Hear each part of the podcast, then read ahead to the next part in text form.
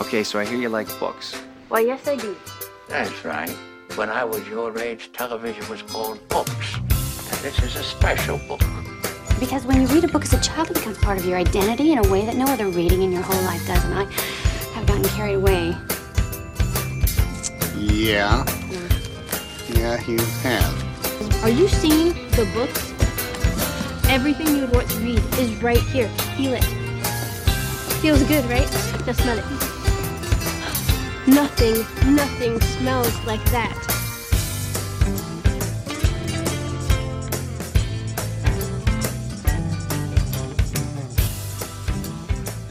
Welcome, friends, to episode 23 of Reading the Newberries, a team friendship podcast. We'll be discussing the book Kira Kira today by Cynthia Kadohata.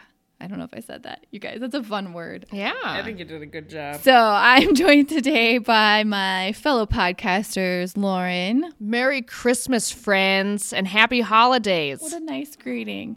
And Mandalay. What up, friends? She's not as festive as I am. And I'm Leah. Merry Christmas. And I think it's the end of Hanukkah. So It happy is. Hanukkah. it's the end already? Might have already ended by the time. Is it always this early this year? Is No, it's a uh I think it's a little earlier cuz one year it was during Christmas, right? I don't know. I know it's I different know, it every year. fluctuates. So, anyway, you guys um I don't want to talk about this book. We have to. okay. But before we do, we can talk about other fun things. okay. So, Well, I can start with my fun book things. all right, for the love of books.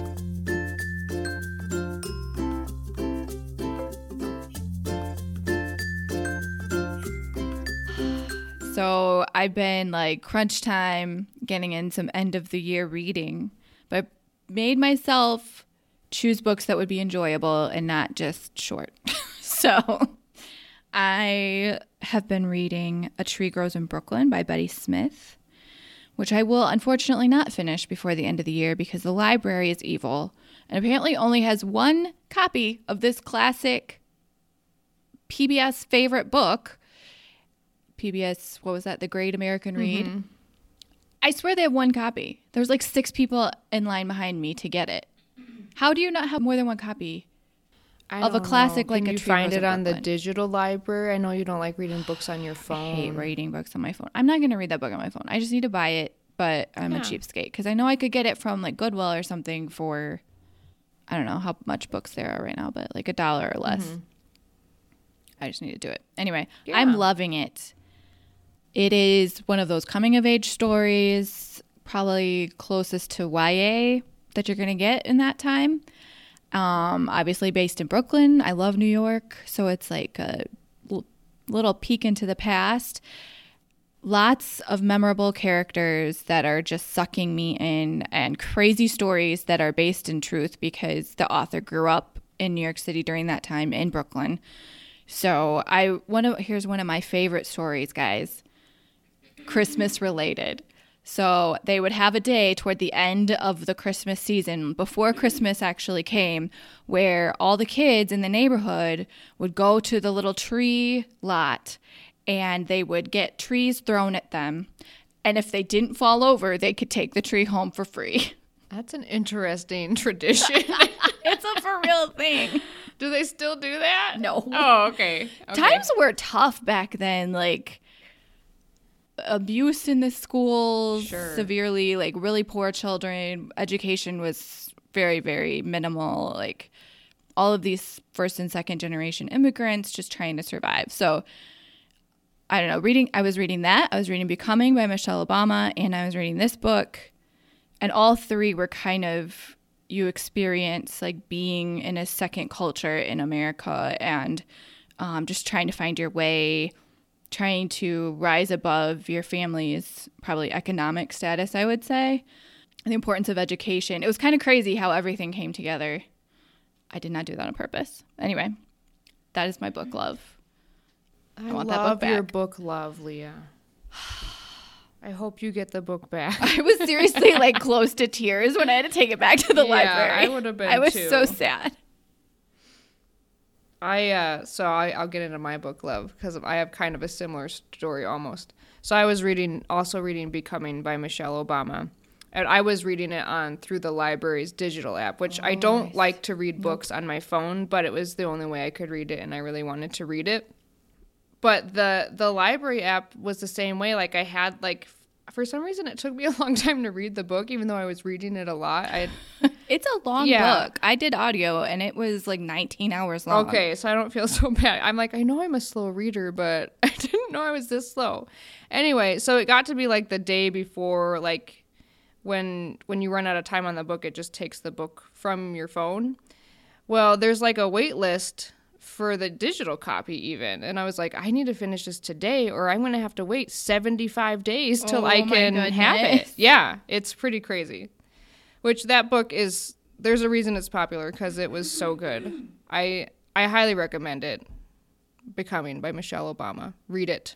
Yes, I also recommend it. Especially, I don't know, I've always been into first ladies. It's a weird thing to be into, but it was so cool to get a modern day glimpse behind the curtain. yeah And she, I listened to the audiobook and she does that herself. She narrates it herself. And it was just like hanging out with a friend. Hmm. Very down to earth and just getting to hear her life story, which I love. I love biographies and memoirs and all of that. So, yeah, I also recommend it. The other book that I read that I wanted to talk about is called Blended by Sharon M. Draper. So, this book was really good. It's about an 11 year old girl named Isabella. So, her mom is white and her dad is black. And toward the beginning of the story, we learn that her parents are getting divorced. And it's like a really ugly divorce. Like, they fight all the time. And even after the divorce, they still fight all the time. So she feels caught like between two identities. So she lives with her mom one week and then the next week she lives with her dad. And so she, you know, she'll just get used to living in one place and then she'll have to go live in another place and it's really frustrating for her.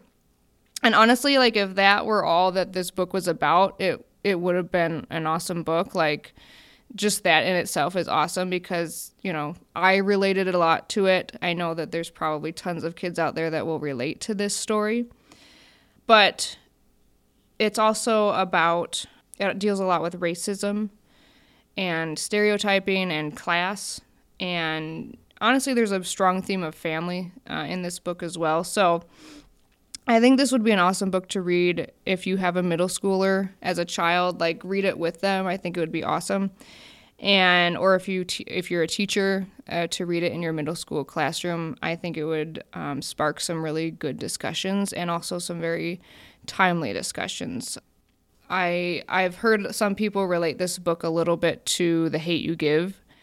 And um, i would i would agree but it's obviously the hate you give is a young adult book and has things that you might not want your middle schooler reading about just quite yet so Did I would you- say blended would blended would be the book for them. Did you see Kwame Alexander's post? I did, About his yeah. little girl. She read his. She wanted to read The Hate You Give, and she's ten, and he said, "Um, no, it's not time for that." So then she he like challenged her to read his book, Swing, and then they talk about it, and she did. So now he's like, "I don't, I don't, I still don't feel like she's Yeah. ready." She should read Blended, Kwame, There we go. which I feel like he already probably knows about that because I was like I was gonna comment and be like she should read Blended, but I'm like he probably already knows about that book. So well, other people might not. yeah, could it's true. it. So anyway, I highly recommend it. It's a good read. Do you have any book love, Mandy? I'm reading A Christmas Carol. How how is that going? Because you said you've tried this many times before. How is that going for you this time? It's going okay. Are you reading the one that's like a Christmas Carol and other Christmas writings? Is that the one you're reading, or is it just yeah, strictly? it has the it has the other ones in it. Oh, okay. Yes. Because the Christmas Carol itself is not. Is it a long book? No.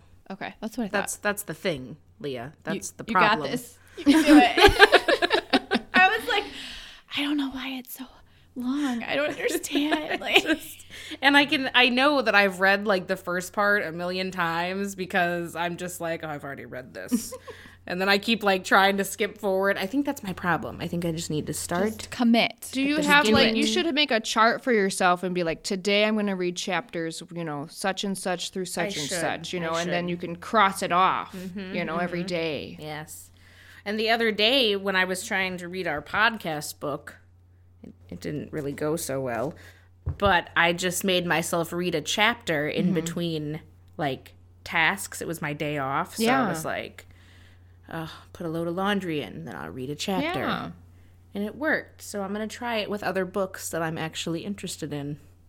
Yeah, I feel like like with reading, like if it, or with anything that's a challenge for you that you know is good for you, I think it's just all about making the time for it, you know, like because you know, there's always going to be other things that you'd rather do. So it's all about dedicating that time for it. But, you know, after you're done, you're not, you know, you you'll you'll be happy that you read, you know, you'll be enlightened. I will. I'll have a, a sense of accomplishment. but it's going well. Marley was dead to begin with. Well, poor Marley. well, should we get into our book news?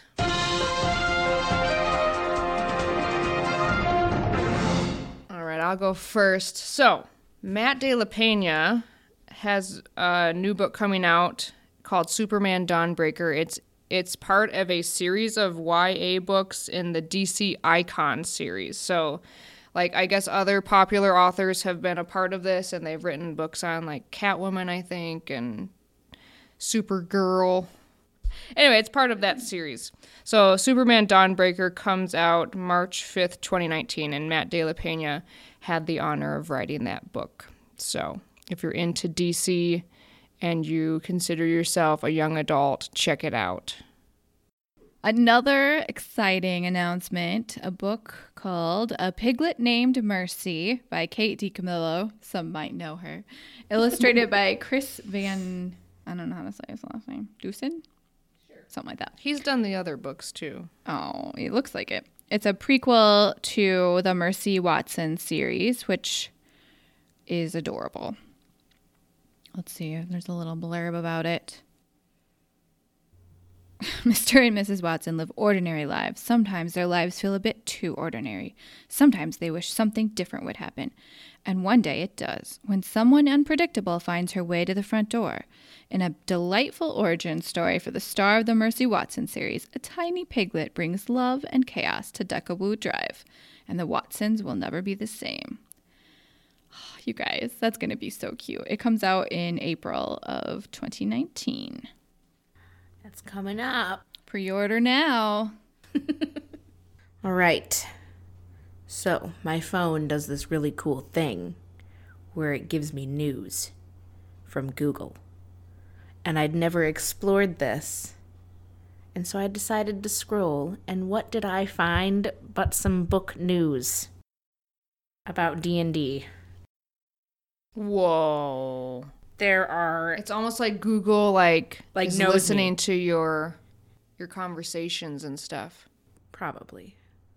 And, you know, the things I search and whatnot on my phone. Anywho, they are children's books. The ABCs of D&D and the one, two, threes of D&D. Wow. These books, I'm telling you right now, they were created specifically for uh, parents of children, and the parents like D and D, and they want to start to indoctrinate their children early. They do. And there's Star nothing Wars wrong has with books that. like that too, and we totally got them for Nora. I think it's really cool. And No, they say cool. there's going to be, they're going to have um, some more books like this that will follow these tiny adventurers and and teach your kids the basics of D&D as well as their ABCs and 123s. Dual purpose. Dual purpose. Boom. Wow. They're really cute too. Look them up. The covers are cute. Cute little children adventuring. All right, I have one more piece of book news to share with you all. Kwame Alexander has a picture book coming out in April, April 2nd, 2019. It's called The Undefeated. I'm just going to go ahead and read the Goodreads um, description. So it says the Newbery Award winning author of The Crossover pens an ode to black American triumph and tribulation with art from a two time Caldecott honoree. Uh, the Kadir Nelson is, does the illustrations.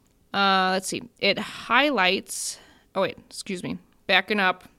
Originally performed for ESPN's The Undefeated, this poem is a love letter to black life in the United States. It highlights the unspeakable trauma of slavery, the faith and fire of the civil rights movement, and the grit, passion, and perseverance of some of the world's greatest heroes.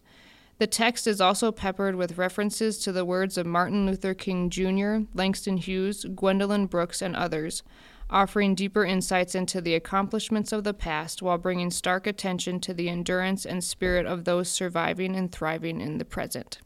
So I think this is awesome, and I'm excited that it's a picture book uh, because you can show it to your children and teach them about some of this history. I love pictures mm-hmm. in books. And that is our book news, ladies and gentlemen.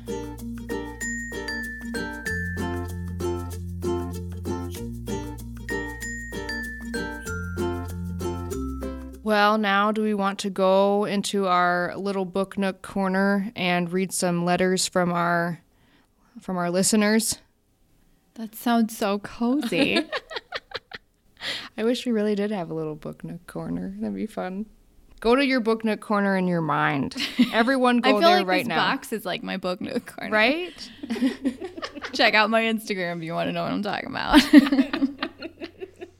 All right, so we uh, post social media questions usually every Wednesday. And so the one I chose for us to discuss during this episode is What is your favorite Christmas time book? And are you currently reading a Christmas book? Mandy, you are currently reading a Christmas book. I which You've already told us about. I am. Is there a reason that you like want to read a Christmas Carol? Like it's like a goal in your life, but why? Why is that a goal for you? because I feel like it's like it's like the staple book of Christmas, you know. And I just watched. I don't know if uh, you guys have the the Prime video. The man who invented Christmas. Yes, I I did watch it. Watched yes. it. That was it was phenomenal. I love that. And so like now I want to read the book even more. I hear that that is based on a book too, right? Like it's like Dickens and his Carol or something like that. Probably. And I saw a book at the library called that, and I was like, oh, I wonder if that Now is what the movie's based on. I don't know. Anyway, Thanks a lot, Lauren. Yeah. No, it's I, I think it's interesting when you can kind of and I don't know how accurate that book is, like or that movie is about like, you know, all the behind the scenes and where he got his inspiration for, but it's fun to think about that stuff. Yes. Mm-hmm. Indeed. Do you have any other favorite Christmas time books, Mandy?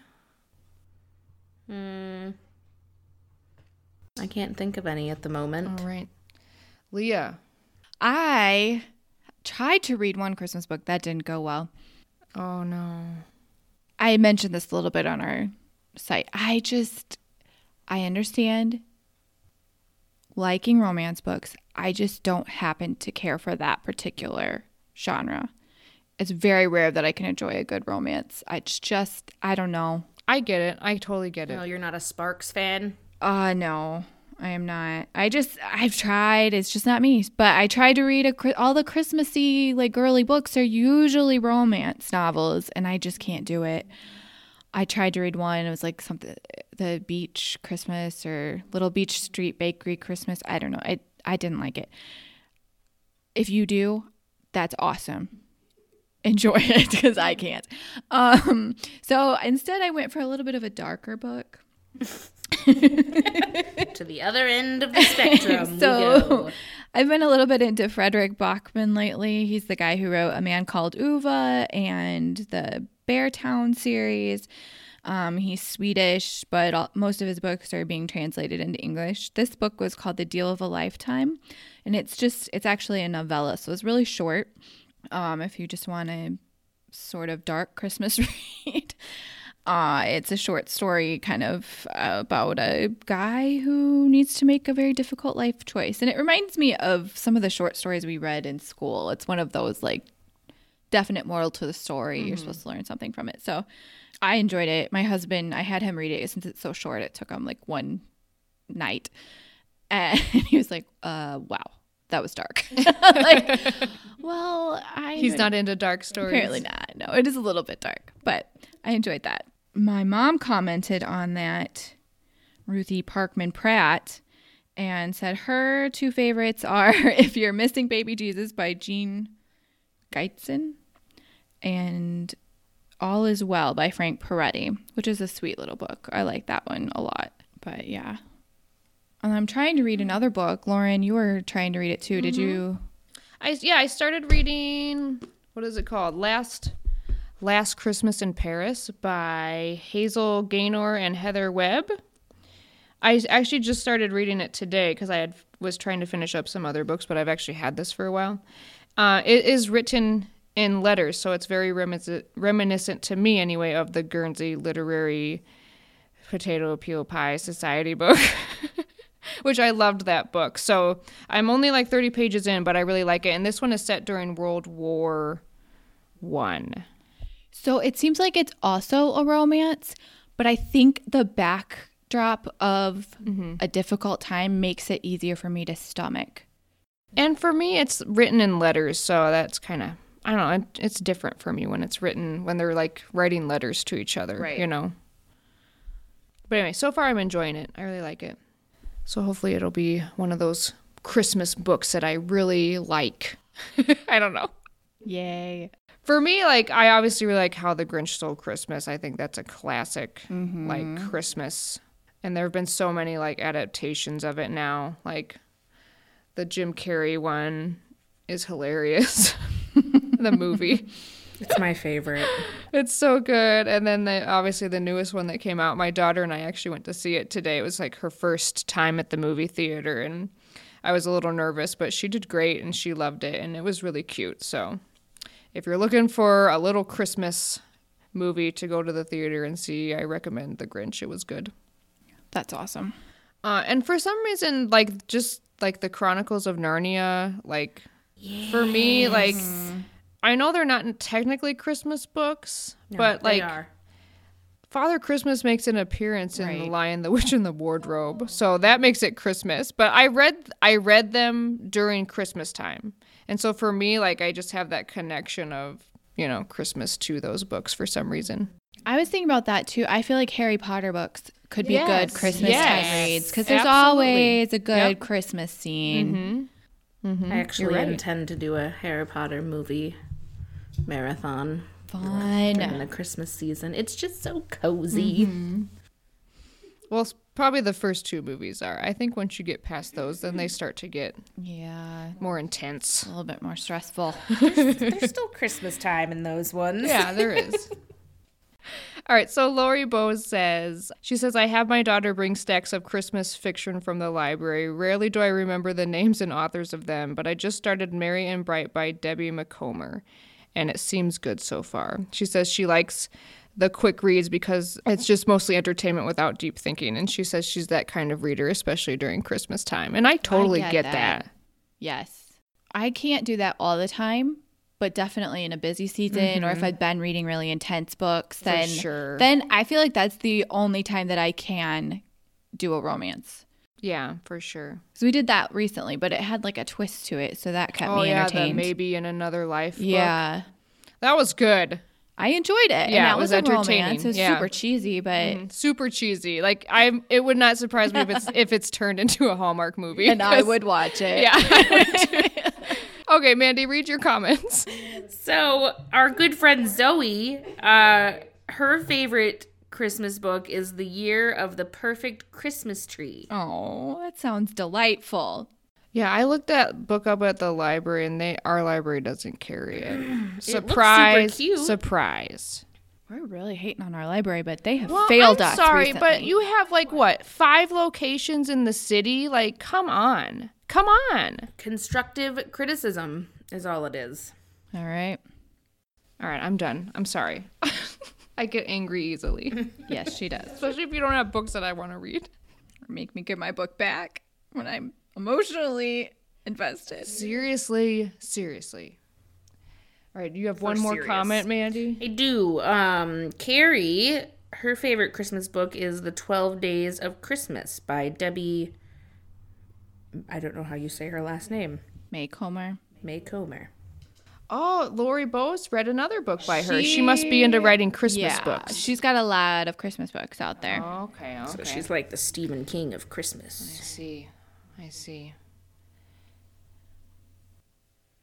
Well, I hope that all of you are enjoying this Christmas time and maybe you could find one of these Christmas books and, you know, take some time away from the hustle and the bustle and read a book. Have some cocoa. Do it.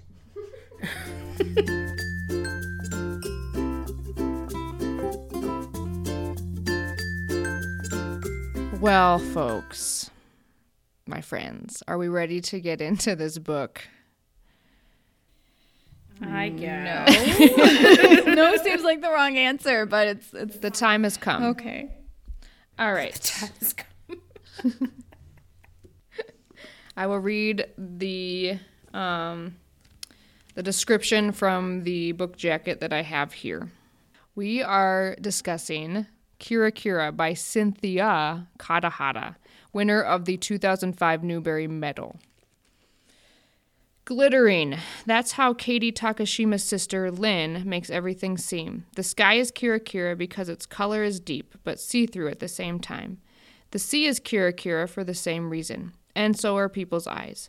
When Katie and her family moved from a Japanese community in Iowa to the deep south of Georgia, it's Lynn who explains to her why people stop them on the street to stare. And it's Lynn who, with her special way of viewing the world, teaches Katie to look beyond tomorrow. But when Lynn becomes desperately ill and the whole family begins to fall apart, it is up to Katie to find a way to remind them all that there is always something glittering, Kira Kira, in the future. Leah, do you have any author info? I want to say no, but I do. I do have a little bit. So, Cynthia, she has several books for younger readers. She's also got a few um, adult books because that's um, kind of where she got her start. She was writing a bunch of articles for different magazines, publications, newspapers, etc. And then um, well, several of her articles were turned into her first book which featured a young protagonist girl. And her editor said, Hey, maybe you should direct your efforts toward a kid's book. So she did. And Kira Kira was her first novel aimed at a younger audience, and it won a Newbery. So she did have great success. Um, she's a second generation American, uh, Japanese American. So her parents were also born here. Um, her story is similar to the main character in this book. Um, she, her father's story, I found interesting. So I know I'm not the only one. I've talked to some other people, but I did not grow up knowing anything really about the Japanese internment camps um, in World War II. I didn't know about that until I read the book. Um, and it just flitted from my mind. What was that book? Echo. Echo. Um, Everyone should read that Yes. book. so there is a portion of that book that does talk about the Japanese internment camps. And so her dad uh, and his family, they were in the internment camp. Um, let's see, it's the Poston camp on the Colorado River Indian Re- Reservation in the Sonoran Desert, which I found not ironic, just doubly sad. it's the Indian reservation, so already one wrong. Um, and then they're interning Japanese people in this camp. And people that were born in America, American citizens. It just makes me upset. Um, so, but her father, another level of upset, was drafted into the army out Are of the you camp. kidding me? Out of I can't talk about this without Oh getting my really goodness. Um, so he was assigned to the Army Military Intelligence Service, I'm assuming because he probably spoke Japanese and could help them Right. out. Um, he also had three full brothers that were in Japan because his family left Japan, came to the States. So three of his brothers were in Japan. Two of them were killed during the war. And he actually met his third brother um, in Japan. I think, I don't know, for the first time. It seemed like the first time um, as he was doing his service. So I, war is just the worst. It's just like, Yeah. brings out the worst in everyone and oh my goodness i mean yeah anyway so she does have a very interesting backstory and she does also discuss kind of the frustration she faces of being kind of boxed into these books are for like japanese people because she's japanese american and um she does write a lot about what she knows as being a Japanese American, but most of her stories, like this one, is a coming of age story, so it can relate to other people. So that's just one of the things I read um, repeated several times that she gets really frustrated that people try to like box her into a certain category. Um, but one of her books called Weedflower is about a friendship between a young Japanese American girl who is living in an internment camp and then a young Mojave boy living on the reservation. Um, and she told her dad what she was writing about. And he was like, why would people care about that? Like, it just kind of the, was done. It's done to us. It's over, like, kind of attitude. But she's, people, people need to care. People need to know. Um, because if we don't know, we'll repeat the same mistakes. Um, she loves traveling. She grew up um, traveling a lot, and actually, her father was a um, chicken sexer, uh, like the father in the book. So I'm sure that influenced um, part of that. Um, but I also didn't know anything about that. Had you guys ever heard about that? That Japanese, there was like No. a Japanese method Yeah. of Yeah, I didn't know anything about that. yeah, I didn't know that either. So I did learn quite a few things from this book. I do like diving into other cultures, but yeah, we'll get into that later. Anyway, um I think that's really all I had. Is there anything else you wanted to know about? No, that was very good information. Thank you. You're welcome. Very thorough. All right. Um, let's get into this discussion. So, Leah. Yeah. what did you think of this book? I struggle to say I don't like it because I feel like it opens eyes to a lot of different issues, but I also know that I've read other books that do the same thing and I enjoy the writing much better in those books. Mm-hmm. This book to me was kind of scattered. The thoughts seemed a little scattered. It wasn't very cohesive, I guess. Um, and then there's some things in it that I just wasn't comfortable with, and I wouldn't recommend to middle grade readers. It seems like more of a YA book than a middle grade read. I don't know. I just had several things that made me not enjoy it, and I was very disappointed because I really wanted to like this book. So, I am with you there. I really wanted to like this book too. And I was also very disappointed. I, I agree with everything you just said. Um, because I did learn a lot and I, you know, and we'll get into some of that stuff in our discussion questions.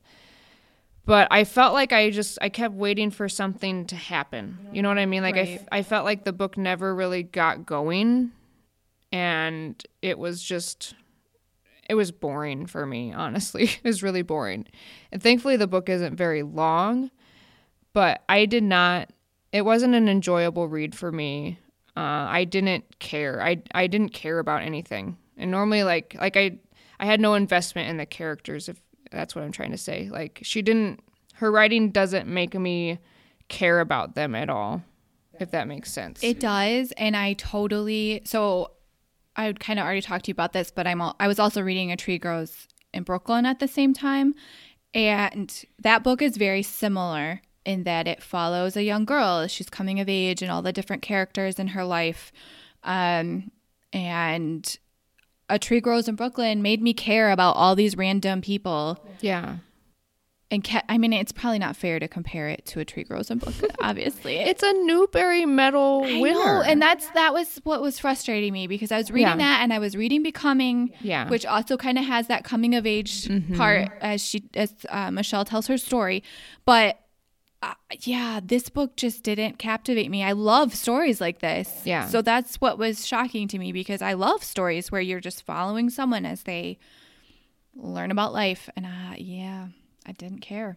Yeah. Which is sad because like they do go through trials. I mean, we'll get into that in a few minutes, but I just if if it weren't a book that I were reading for this podcast, I would have I would have not finished it. I would have DNF'd it. I Yep. I it would have been back to the library and I wouldn't have cared. And it- yeah, I think for me, knowing that it's a Newbery medal, like I have higher standards for those books. And so it was just, I just don't understand why this book won. I don't really, because I mean, I do. I mean, it checks a lot of boxes. but it's not like a kid isn't going to want to read this book. They don't like they're supposed to be writing for children, and if a child cannot read this book because they're super bored, what impact is it having on them? You know what I mean? Like you said, there are issues in this book that do need to be told and talked about. But Echo does a way better job, or there's other books that deal with a sibling dying. Like there's other books that deal with things like that, that do it in a alert. way better way. Yeah. you know and i just i don't get it I don't know if it's. I don't know. I don't know if her different culture influences. Like we're not getting all the emotion we want. I don't know. I don't know yeah I'm not sure what it was. that I just didn't. I I didn't feel like the characters were very likable. Like they didn't. I don't know. What what year was this from? 2005 I mean, it was set back in. the, The six- sev- 60s Right, or I'm 70s just saying yeah. maybe it won because i don't know if you are the listening and you read this book and you did like it i would love to hear why Yeah. Like for would real i genuinely i genuinely want to know Because why. on Goodreads, there's many people mm-hmm. who loved this book. yeah they say it was the best book they've ever read and the part of me that hates this book wants to be like is this the only book you've ever read Oh, Lauren, let's be kind. I know, I know. I didn't But finish you're it. right. Yeah. And I, d- I can't say that I, you know, loved everything that I read. And but I didn't like hate it, but it was just kind of meh. Yeah, it was very boring. And I feel like it was meh, but I had really high hopes for liking it, so that made it even worse. in And my maybe because we were reading those other books while we were reading this, like maybe that was part of it. Like, no, you know, I we're feel like if this would have held up, I would have enjoyed it yeah. too. No, you're right. You're right. I really, it takes a lot for me to not enjoy a book. I usually give fairly high ratings to all my books Yeah, because I love I love the creative process. I love the talent that it takes to come up with a book. Yeah. Yeah. And it takes a lot for me to not enjoy something. Mm-hmm. And No, I agree. I'm the same. I'm very generous with my stars on Goodreads, and this book got one star from me. And that was sorry, being generous. Cynthia. with my It, honestly, if I, I mean, maybe it, I don't know. I just did not. that was like my it. Christmas generosity coming You're through. welcome. All right, well, let's get into some discussion right. questions. Um, so let's talk about Katie, who is the main character in the book. It's told from her perspective. Um, Katie and Lynn's relationship. So her sister is Lynn. Um, so here's some questions you guys can ponder. Why does Katie feel like her parents like Lynn best? Uh, it is Katie who tells, or it is Lynn who tells Katie that they are moving to Georgia, and it is Lynn who tells her that their mother is pregnant. Why do Mr. and Mrs. Takashima leave such important discussions up to Lynn? And at what point do you think Lynn and Katie switch roles in the book? So I like their relationship. I thought it was sweet that they had a closeness. They traveled a lot. And I think this comes from the author's upbringing. She also had a sister. They also traveled a lot. Um, I'm sure that probably brought them closer together. Um, it feels like to me that maybe they weren't necessarily leaving those things up to her, but they just didn't think they needed to tell her. Yeah. you know, Yeah. um, especially back in that era, like kids were not like today. It would be this big deal. You know, you sit down and make sure they're okay, and Right. Give them a present. yeah, I and that Take a picture, post it on Instagram. and I think especially in difficult times like that where they're just trying to survive, they're not thinking about, oh, we need to sit down our five year old and tell her this big news. Like, Right. I don't know. That's that was my take on it. Um, what about you, Lauren? Yeah, I agree with you. Um, yeah, I definitely agree with you on all of that. I have nothing to add. Sorry. Did you experience any of their relationship, Mandy? How far did you get in that? Um, yes, I did. I thought it was cute. Did it remind you of your sisterly relationship? Uh, a little bit. Yes. Yes. A little bit. I could definitely see Lauren being a Lynn. Yes. Um, especially being smart as how she's like good at chess and stuff. I was like, that would that would be Lauren. and I would just sit by and watch. there were other things I should have highlighted. I did like how they explored like just that mo like that time where Lynn is getting older and she's making a friend and so she doesn't spend as much time with Katie as she used to. Like I think we definitely went through times like that in our growing up period because even though like we'll always be 4 years apart, like I think there's times in our lives where it seems further apart and closer together, you know what I mean? Like obviously now like it feels like it's not that big of an age gap, but there are times in your life where it, it seems like it's a huge age gap. Um, so I thought that was interesting that they explored that. Yes. Also, their their uh, little dramatic episode at the beginning when they were moving reminded me of us too. The the sweater and the Oh, she like wanted her stuffed animal. Yeah. yeah. And obviously, like when Lynn gets sick, I think that's when they switch roles, and Katie becomes more of the caregiver. Gotta step up to the plate, man. Well, let's move on to our next discussion question. Uh, this one deals with prejudice. So, prejudice is an underlying theme in the novel. The first time Katie experiences prejudice is at the motel in Tennessee when her family is moving to Georgia. And if you don't remember, that's when the motel clerk like mistakes them for being Indian. And he's like, all in all the Indians stay in the back rooms, and they charge them more or something. And like he, Mr. Takashi, Takashima, doesn't correct her or him, um, and just does what they tell him to do.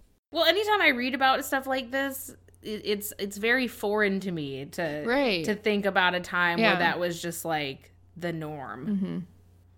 Well, I mean, it's just I'm not that it's easy, but it's easier to just say, okay, Sure, you don't have to you're not going to put up a fight because You know, it's not going to do good most of the time. And that like in those situations he's got a family to take care of. Losing a place to stay for them is not going to be worth Yeah. it in the long run. And it does seem like he is very family first um for sure. Yeah, you know, and fighting that battle, like especially in the civil rights movement, a lot of people sacrificed a lot. Mm-hmm. You know, including their own families to stand up for their rights because it just it takes a lot to do it, and I think that you have to be in the place and time to do that, and this didn't seem like the place or the time. right. I don't know. I don't know if that made sense, but All right, let's talk about the hatchery and the union. So, the there's this man in town, Mr. Linden, and he owns like all the factories in town. He lives in this giant house, and the workers want to try to unionize so they can get better working conditions because uh, I mean, she describes some of the working conditions and they're terrible. Like the workers were not allowed to use the restrooms, so they had to wear like depends, and so they would just go to the bathroom while they were working in their depends. Wow. Yeah. And what else? Oh, like they would have to work like super long shifts. And so sometimes they would just sleep at the factory. And obviously they weren't getting paid very much. Like their dad had to work like basically all the time. Like she said, her dad was never home. He was always working just so they could have money. And then the mom worked too. It sounded really bad. So like there are these work some of the workers are trying to unionize, but like Mrs. Takashima is like against it, you know. She feels like Mr. Linden is you know, helping them basically by giving them a job. So she wants to stay out of all of that. Why do you think she feels that way? At first, anyway. I think it goes back to what we were talking about. They're just trying to survive. And if you stir up problems, then you're going to lose your job. So even if he's not being kind, I mean, they have a job, they're making it. This definitely reminded me of a Tree Grows in Brooklyn. Like they, it was the same thing in those days. Most of the people in the neighborhood of the book are, um, you know, second generation Americans. They're still trying to make it, um, but they definitely get taken advantage of because they don't know their rights.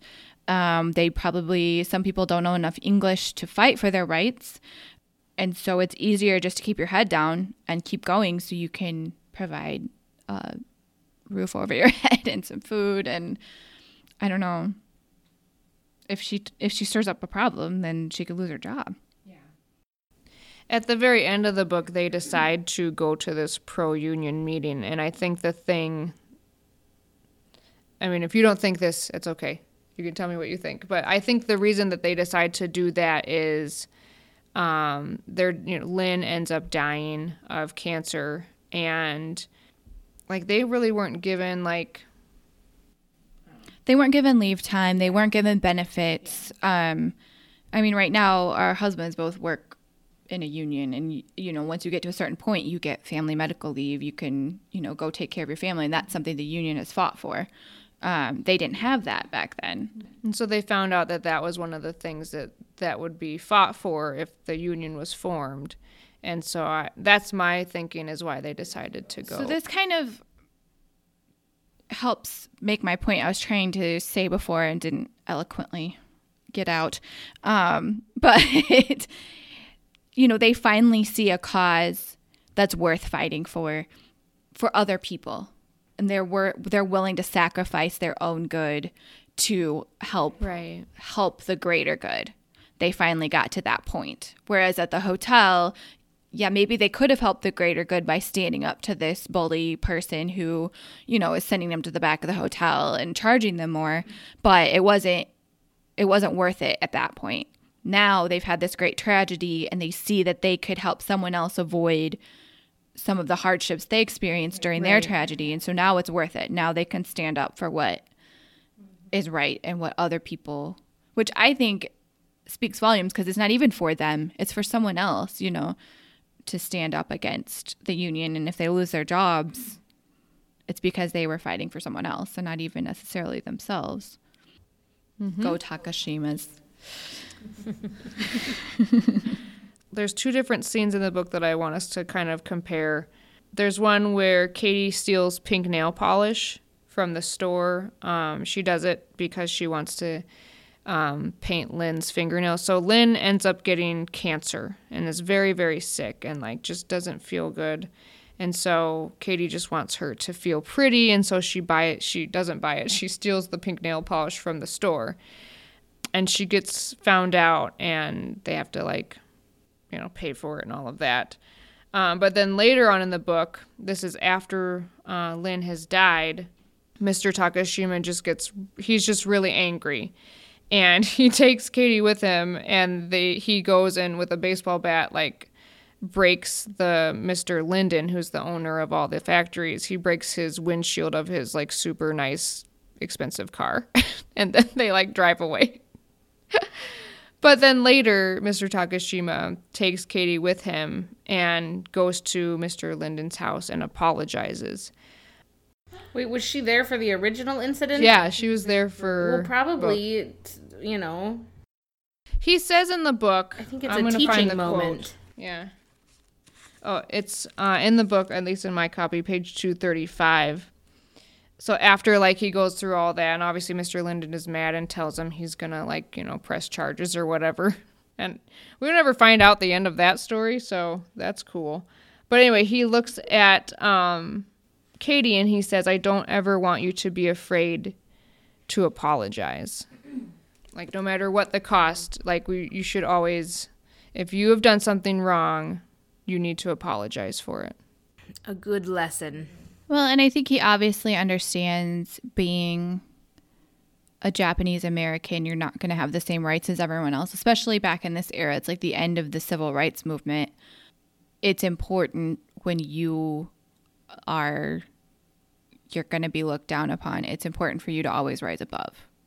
And that was a theme that I did see, you know, in the Michelle Obama book and then in the book mm-hmm. I'm reading, The Tree Grows in Brooklyn. It's a common theme with these, you know, other culture families that are being looked down upon and having hate crimes done against them. Mm-hmm.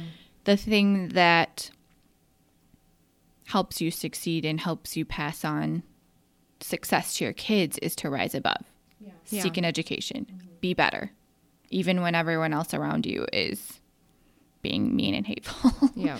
So I definitely saw that in this, but I was really mad when that lady found her for stealing the nail polish. I was too. I know it's wrong, but it made me so sad. That's the thing. I wanted to really be invested in these people, and the story itself should have like sucked me in, but I just didn't enjoy her writing style. Yeah, it, I didn't get sucked in. So disappointing. and I love like Japanese culture and learning more about that. And uh, you guys. Anyway. So at the very end of the book, they take a trip to California to see the ocean because that was like Lynn's dream was to see the ocean. Uh, she like wanted to live by the ocean, I think. And so Katie tells her parents, "We need to go to the ocean. We need to, we need to do it for Lynn." And so I think that kind of helps them all in their healing process, Right. because it was a very i mean it's a very tough thing to go through i mean i've never thankfully never had to go through anything like that but i can't imagine the grief that they went through on top of you know being poor and not having a lot and you know people not treating them kindly. If something happens to me, you can go to Disney World. okay thanks mandy. Uh, were there any scenes in the book that stood out to you or left an impact on you at all I think the scene where Lynn and Katie put aside the niceties of, you know, you're dying, so I'm going to do everything for you and not not be offended when you yell at me and she finally just screams at her. Mm-hmm. that was probably the most real moment I experienced in the book. Just when you're going through something tough like that. I don't know, my husband had cancer um, as a teenager, and I know that there were times his brothers took care of him and their wives, and there were times that he was mean and hateful to them, and they got mad back at him, and it's just a stressful time when a loved one is, you know, possibly dying, and in this case, she was dying.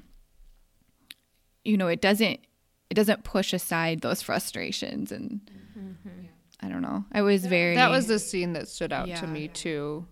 And I I think and I don't know, I guess maybe I wanted more of that. Like it was just a very real moment and just showed like you know, there are there are families out there where there's a a, a very sick child in the family, but they have siblings, and so how do the siblings deal deal with it too? And it just, I thought that was a a really beautiful scene that mm-hmm. showed all of it, mm-hmm. like just all of that emotion, and like you know, Lynn wanted, she asked for a cup of milk, and so Katie brings her milk right and like she doesn't like how it tastes so she like throws it on the floor and so then katie has to clean it up and and then she wants like, water or something. yeah, she just gets like really like mad.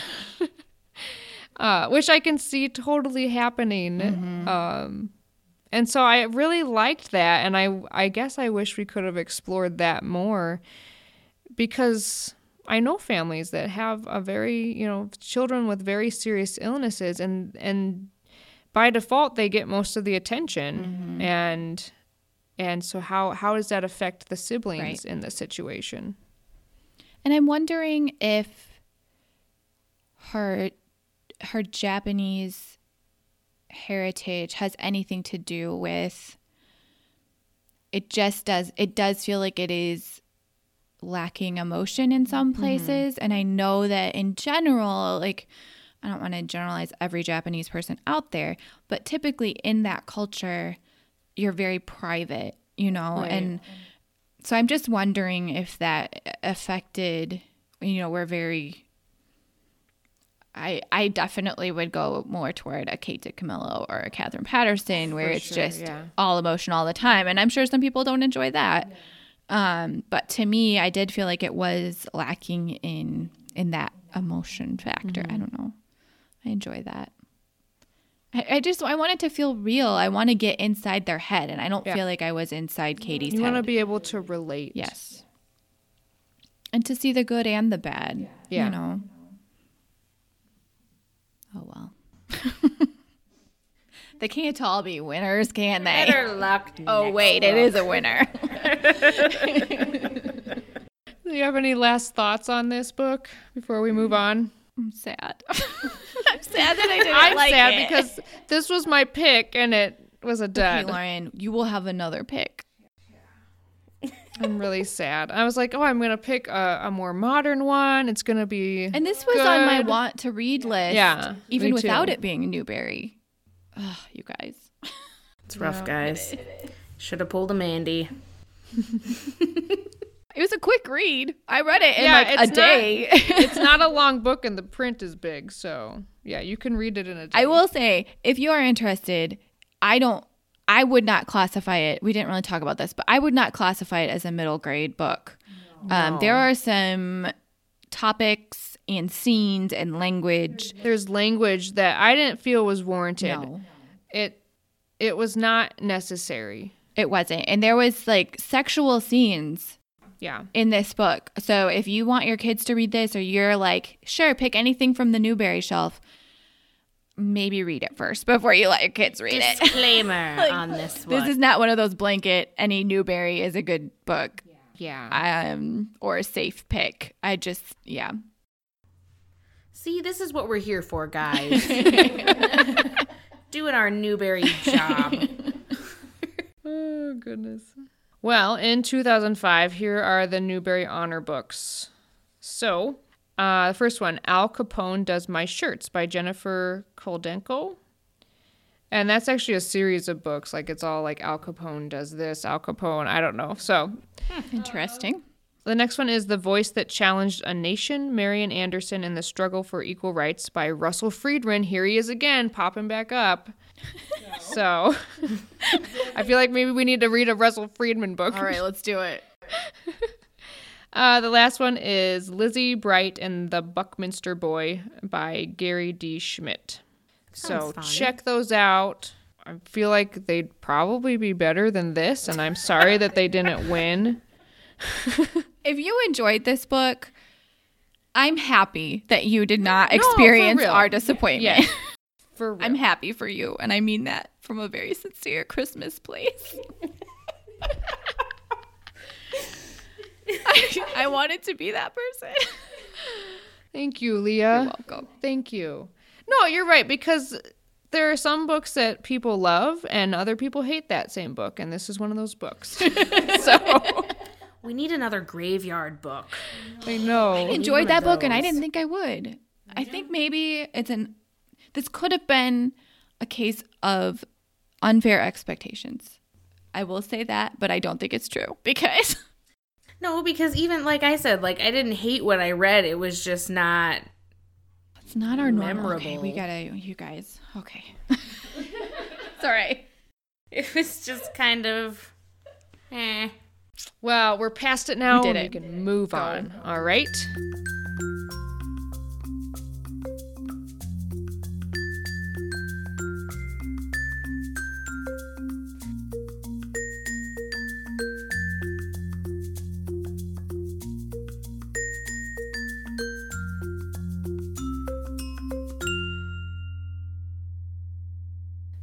So, um, our next book. So, our plan is to take a break for this next month, especially during the holiday time. It's kind of busy. We have lives. I know you can't believe it. Yeah, we don't just read books all day, which would be totally awesome. We're gonna get to that point though. Yeah, one of these days we'll have so many sponsors that all we'll do is read books. I don't even need to be sponsored. I just need someone to pay for me so I can sit and read books. Like That's what a sponsor is. but just like I don't you know, like I just need to find never mind. Just enough Cut to pay this my part out. bills is all. Just pay our bills for us. And they really aren't much. Actually, no, they are. Well, probably not compared to some, you know. we, it doesn't take a lot to keep us running, it's true. I can cut things out if I'm gonna be paid to read books. right? For real. As long as the fans send us jelly beans and stuff, then we won't have to pay for that. It's just a Twizzlers, snack-free episode. Dark chocolate. I know, guys. did we do what this? happened? I feel like we're just like let's let's just get through this. I know. We've just been powering Well, through. I had some tea. that's I'm true. tired. And water. I don't know. know. water. okay, so what are we gonna do for our next episode? So, our next episode, we're going to do a year in review episode at the beginning of January. So, we'll be putting some questions out on the social medias so you, we can include uh, our listeners in on that episode. So get ready to participate. Yes, we love participation. the next book that we will do is going to be one of the older Newbery books. So, we will be posting a. Uh, what is that called? Poll. A poll. Thank you. A poll What on our didn't social that medias. Last time, didn't all three of us pick one? And Yeah, then- so that's what we'll do this time. We'll each pick a book and then we'll put it on I think Facebook is where we do the poll and the listeners will decide. So, we will announce what our next book is on our year in review episode. I'm excited. Yes, it's very exciting. Are you okay? Is there anything else? Oh, I had something I wanted to talk about. I probably should have talked about this Oh, Of course. in, uh, Probably in the uh in the Christmas section. or the love of books or something. It looks Well, like you got a book I can't there. say that I love this because I haven't read it. Lauren was not prepared. I know.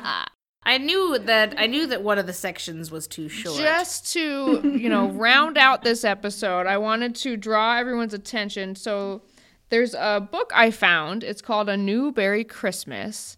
And it is 14 stories of Christmas that are written by Newbery Award winning authors. Now, this is older, so it's all older authors. So it's Beverly Cleary, Eleanor Estes, E.L. Konigsburg, Madeleine L'Engle, uh, Hugh Lofting, Katherine Paterson, Ruth Sawyer. And they're just a bunch of short stories written by Newbery authors. And I say we need another one of these with some of the newer ones. yes, I highly. You found a little gem there, Lauren. Who do we get a hold of? What, the committee? We will write the, the American Library Association. Party planning committee. Which committee? or is it the committee to plan parties? Mm, yes, it's a conundrum. All right, folks. Let's let the people know how to get in touch with us if they so choose after this delightful episode. You can email us some Christmas greetings at teamfriendshippodcast at gmail.com. you can find us on Instagram at Team Friendship Podcast. We're on Facebook, facebook.com slash Team Friendship Podcast. You can tweet at us at Three Friends Podcast. And our website, teamfriendshippodcast.com. You can find me on Instagram at Jedi Reader 1138. I also have a new readerly name Yeah, I noticed on that lately, Instagram. guys. I'm just committing to it. Mine is Red-Headed Reader, and I spelled red like R E A D. You get it? Whoa.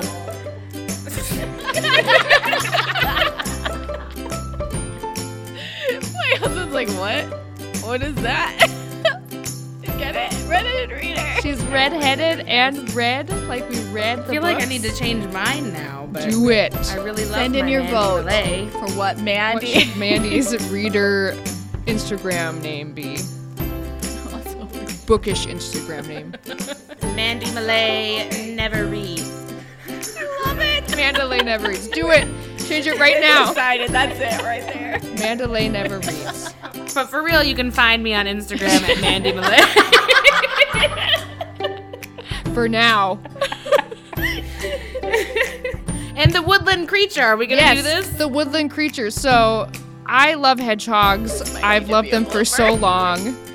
And and Leah likes squirrels. So like we like we relate to those woodland creatures and you, you sent us some like video that was like made me Squirrel and a cry. hedgehog, and it was touching. Isn't it a commercial? I think so. I've seen it Just circulating. like a kindness commercial. it is really cute. And it was so good and you know, so yeah, it was a hedgehog and a squirrel. And so Mandy Mandy needs a woodland creature To identify. to identify her. So we're gonna put it out to you guys.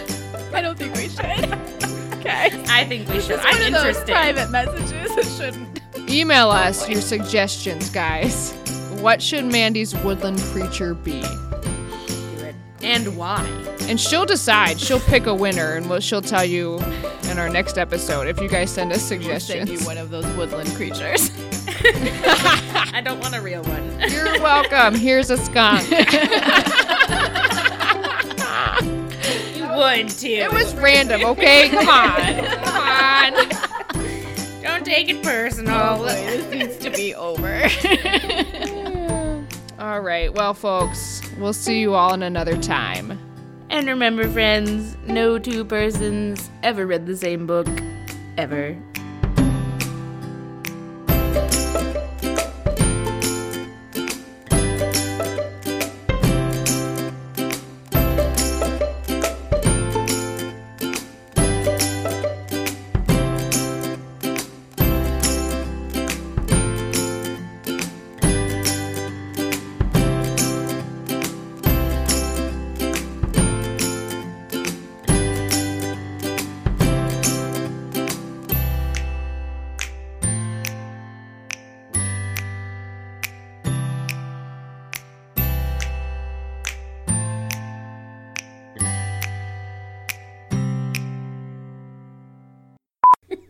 Taking some behind the scene photos Oh, to share super, with the fans. super. Leah. Mm-hmm. Leah's busy taking pictures. I put our tag way too up high on that video. Can't get to it. Oh no. super, super. If I can find it. I had it pulled up. Wow, Lauren, way to be prepared. I know, right? Lauren's always the most prepared. So when she's not, we've really got to take advantage of that. Yeah, make fun of me. Go ahead. Ha ha, Lauren's not prepared. Wow, is that, all you best got? I had. I'm so sorry.